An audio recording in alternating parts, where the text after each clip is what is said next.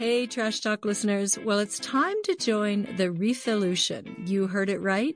Instead of continually buying household cleaning products in plastic containers and dutifully washing them and taking them out for recycling, why not just refill your existing containers? So today we're going to talk to Sunny Powell from Island Life, who has a new idea on how you can join the Refillution. Welcome to the show, Sunny. Thanks a lot for having me, Marcy. Oh, it's great to have you. So, can you describe your new idea for the Refillution? Yes, well, my myself and my, my my co-founder Kevin were basically talking about recycling in Hong Kong and also like trying to prevent plastic usage and plastic consumption.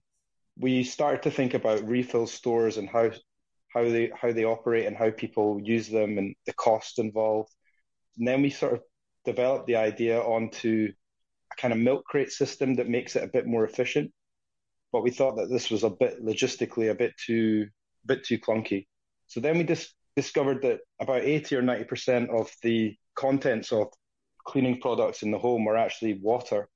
So we basically thought that if you could just use the water from the tap at home and ship the active ingredients, you, would be cutting down a lot of carbon footprint from shipping and storing the water, and also you can reuse uh, containers that you have in the house um, with just a simple small tablet that you add to the water, it dissolves. Um, so we've developed this product, and we are hoping to uh, have a kind of soft launch just before Christmas. Well, that's pretty impressive. And did you did you guys develop the little tablet while you were working, or did you stop working at some point and get some? Yeah, so so basically, me, myself, and Kevin both work in the same company in in um, in finance in Hong Kong. We got nothing to do with cleaning products, no background in that area. We, we, we didn't really we did we didn't really have any sort of green credentials, I guess. But I guess because of COVID and stuff, we've been trying to find something to do that's a little bit more meaningful um, than what we currently do, which is you know shuffling financial instruments around. Moving so, papers um, across your desk. Moving paper, yeah, pretty much like a lot of people do in Hong Kong.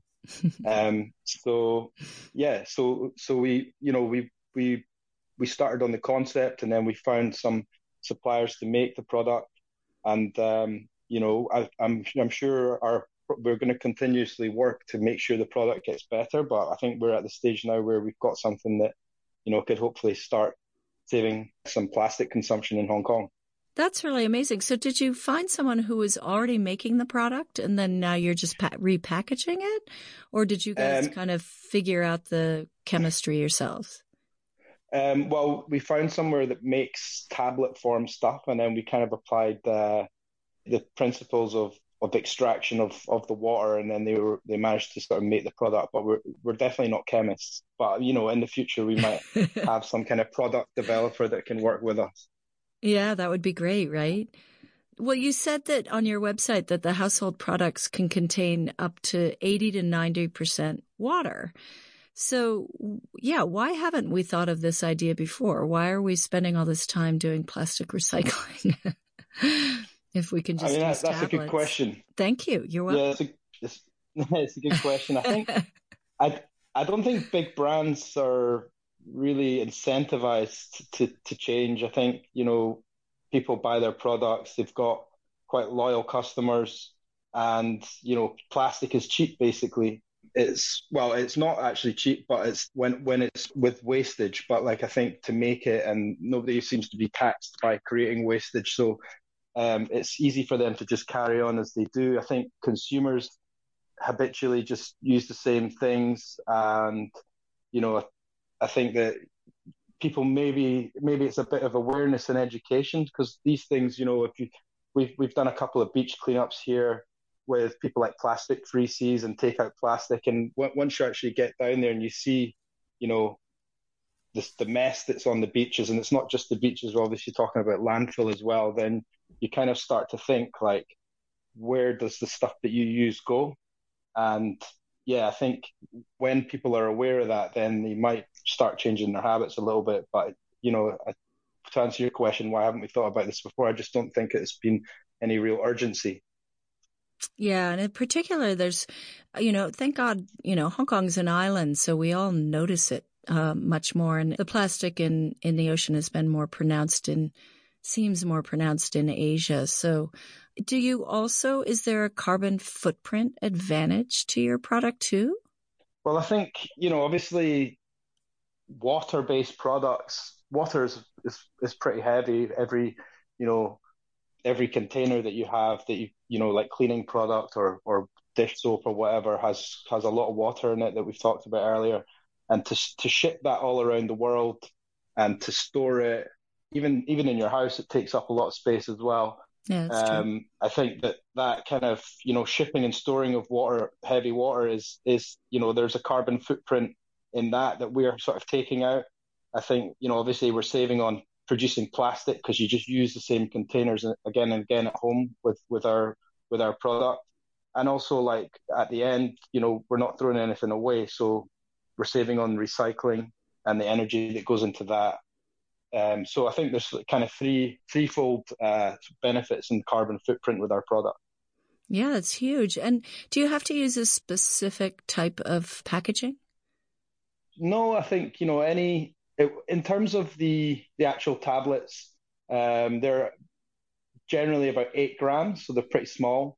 So if you can imagine, you know, 10 eight gram tablets would f- probably fit in the palm of your hand or two hands. Right. Um, compared to you know 10 bottles of 500 milliliter uh, liquid, which would probably you know be on cover a whole table. So like obviously there's a space saving saving aspect to to what we are doing, um, but also you know it's just I think it's just more it's sort of more convenient and more efficient for people to to to to use products this way. Oh, I think so too. I'm a big fan. I'm I'm signing up right after this call or as soon as you launch, you have to let us know.